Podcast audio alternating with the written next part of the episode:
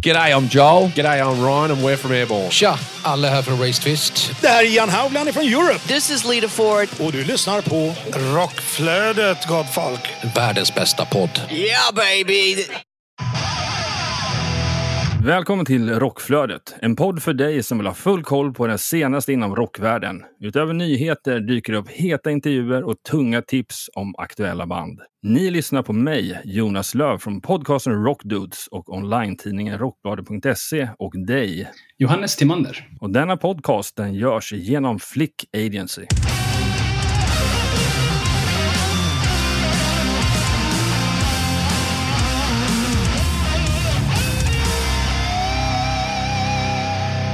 I dagens avsnitt blir det en intervju med Nestor och jag finns på plats på Kiruna-festivalen.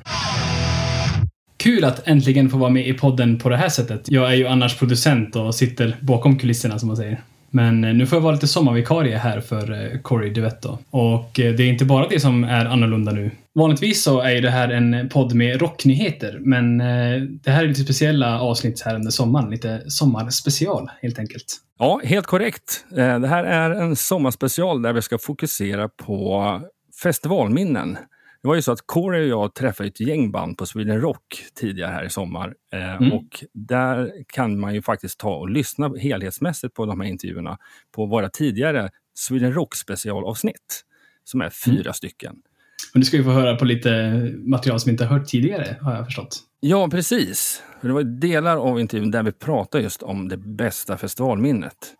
Och det har vi inte fått höra än, så att det är det ni nu ska få lyssna på här under sommaren olika bands festivalminnen. Det är både högt och lågt. Framförallt roligt att höra på. I dagens sommarfestivalspecial så ska vi prata med bandet Nestor. Precis, och jag befinner mig i Kiruna. För eh, nu idag när vi spelar in det här, det är en torsdag och det är alltså första dagen på den sista Kiruna-festivalen. För eh, staden ska ju flyttas här som eh, många kanske känner till och eh, då kommer ju inte centrum som det ser ut nu att finnas kvar längre till eh, nästa sommar då helt enkelt. Och då är det väldigt oklart med vad som är framtiden då för Kirunafestivalen. Och eh, jag kommer förstås se en massa bra band och så kommer jag även att försöka få pratstunder med lite besökare och eh, inblandade i festivalen då. Och eh, bland annat prata om hur det känns så här efter pandemin att få köra igång med stadsfestivaler igen men också förstås om stadsflytten som är ganska centralt i det här. Det känns ju lite nostalgiskt och lite sorgligt på något sätt att vara på plats på Kirunafestivalen när man vet att det är sista gången på den här platsen. Jag är född och uppvuxen i Kiruna så man har ju många minnen från festivalen.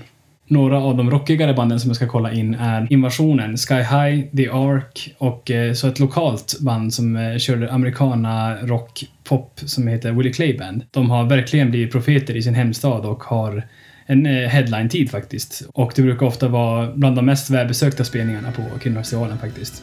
Men de har även spelat på större scener och i radio och så vidare. Jag har bland annat sett dem som förband till John Fogerty faktiskt i Globen.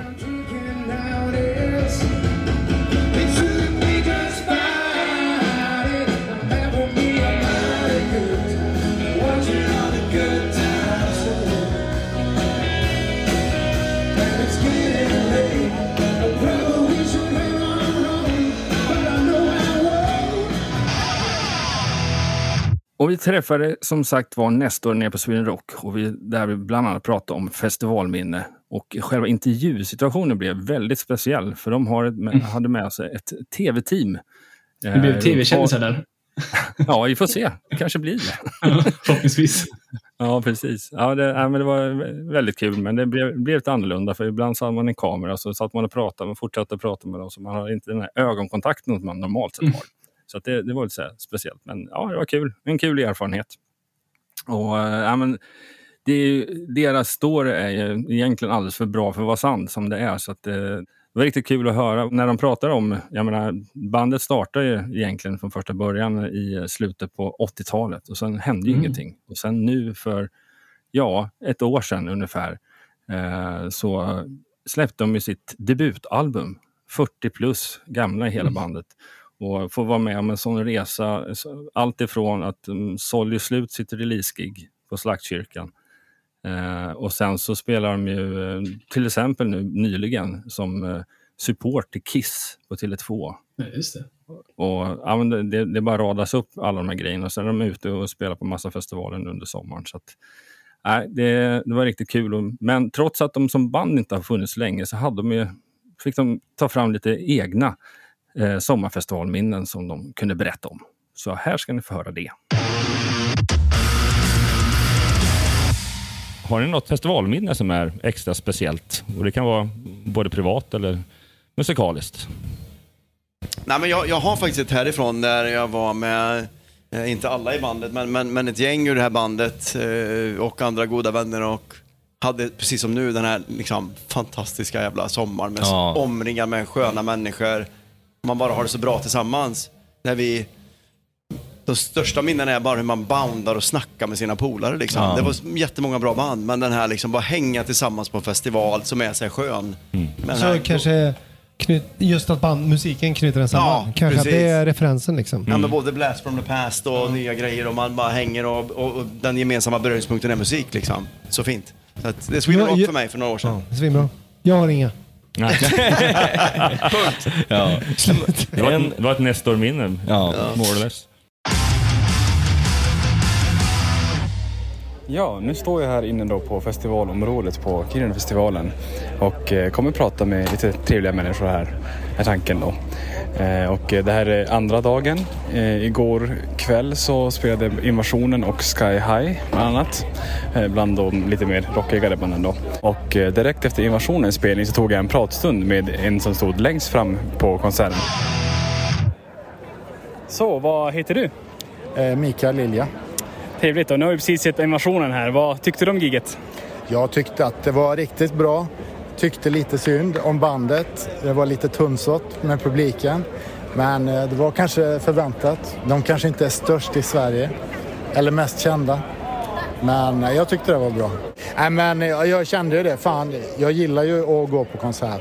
Och det är sällan det kommer kanske lite mer spännande band om man får säga så. Eh, och det var ju ett ypperligt tillfälle att stå längst fram i lugn och ro. Så det får man ju ta tillfället i akt. Det är lite svårt överlag när man bor i Kiruna. Eh, för ja, mitt musikintresse är väl lite åt det smalare hållet. Eh, och utbudet här, ja, inte kanske så jättebra. Vad är tankar kring Kirunasvaara nu då? Att det är sista, sista gången här i centrum och Ja, jag är inte den nostalgiska typen men det går ju inte att komma ifrån att just nu så kan man lätt bli lite nostalgisk känner jag. Eh, den här vyn som är när man står här på Folkets Hus-parkeringen och liksom ser gruvan och fjällen, Ednavara och ja, övrigt där. Det, ja, det blir ju en annan vy. Det blir nya minnen och nya platser men eh, det är klart, det känns ju lite overkligt att allt det här ska jämnas med marken. Tack så mycket. Tack själv.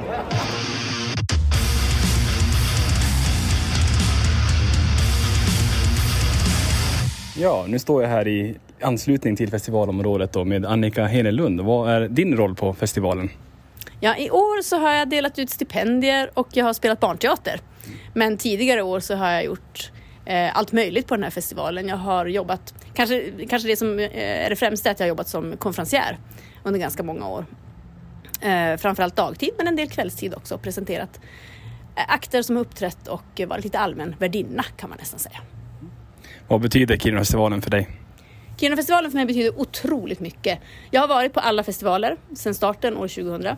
Jag har varit på alla festivaldagar. Inte riktigt sett alla artister, men inte långt ifrån. Ehm, en sån här festival betyder jättemycket för befolkningen på platsen. Det är, det är en fråga om identitet, tänker jag, och att, eh, att känna att det här är min hemort och det är här det händer.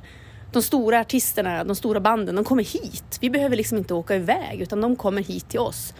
Och jag tror att framförallt för de unga i stan så, så betyder Kirunafestivalen jätte, jättemycket för, ja, men just för identitet och känna att det är min hemort, det är där det händer, det är här man ska vara.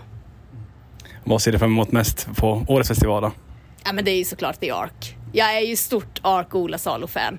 Jag såg deras sista spelning på Gröna Lund och eh, att nu få se dem igen uppträda den här sommaren, det känns ju helt fantastiskt. Man har ju väntat några år nu men jag, nej, det, det ser jag fram emot jättemycket. Vad är ditt bästa festivalminne om du måste välja ett då? Oj, äh, det finns ju hur många som helst men eh, Ja, men ett av de roligaste festivalminnen, eller mest komiska kanske, det var, eh, året minns jag inte, men det var någon gång i slutet på 00-talet måste det ha varit. Då hade In Flames spelat. Och eh, jag jobbade som konferencier och efter spelningen så var det ju en hel del fans som ville ha grejer signerade. Så jag stod på andra sidan staketet och hjälpte sångaren Anders Fridén att langa lite grejer liksom genom staketet sådär. Till saken hör att det var ju en hel del mygg på platsen. så vi stod där båda två och fäktade för att hålla myggen på avstånd. Eh, och han hade ju då en svart tuschpenna i handen och helt plötsligt så Ratch så hade jag ett stort svart tuschstreck Mm. över hela min överarm. Han blev jättechockad och var tusen gånger om ursäkt men jag tyckte att det var ganska coolt. nu är det borttvättat så länge men jag funderade ett tag på om jag kanske skulle ha tatuerat in det där tuschstrecket. Det hade varit en ganska rolig ofrivillig autograf.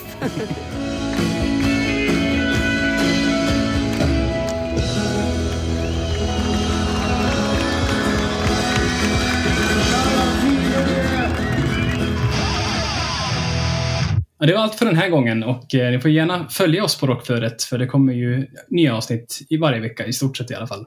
Vi hoppas under sommaren att vi kommer kunna komma med ett avsnitt varje vecka. Precis, så du kan ju följa oss på sociala medier som eh, Instagram, där heter kort och gott Rockflodet. Och även på Facebook där vi heter Rockflödet. Och glöm inte bort i poddapparna, där finns det ju en ringklocka numera så att eh, se till att kryssa i den för Rockflödet så missar du inte nästa avsnitt. Och sen kan man även följa dig och det du gör. Yes, eh, mitt personliga Instagram heter jleaves helt kort och gott och eh, min andra podcast Rockdudes kan ni gå in och söka på Rockdudespodden på samtliga plattformar. Och sen såklart online-tidningen som vi har ett samarbete med eh, den här podcasten heter kort och gott Rockbladet och hemsidan är rockbladet.se och sociala medier så söker du bara på Rockbladet. Rockflödets jingel är skapad av Jens Werner, känd från Veritas och Save the Noise. Och Rockflödet produceras av Flick Agency i samarbete med Hårdrock för fan och Rockbladet.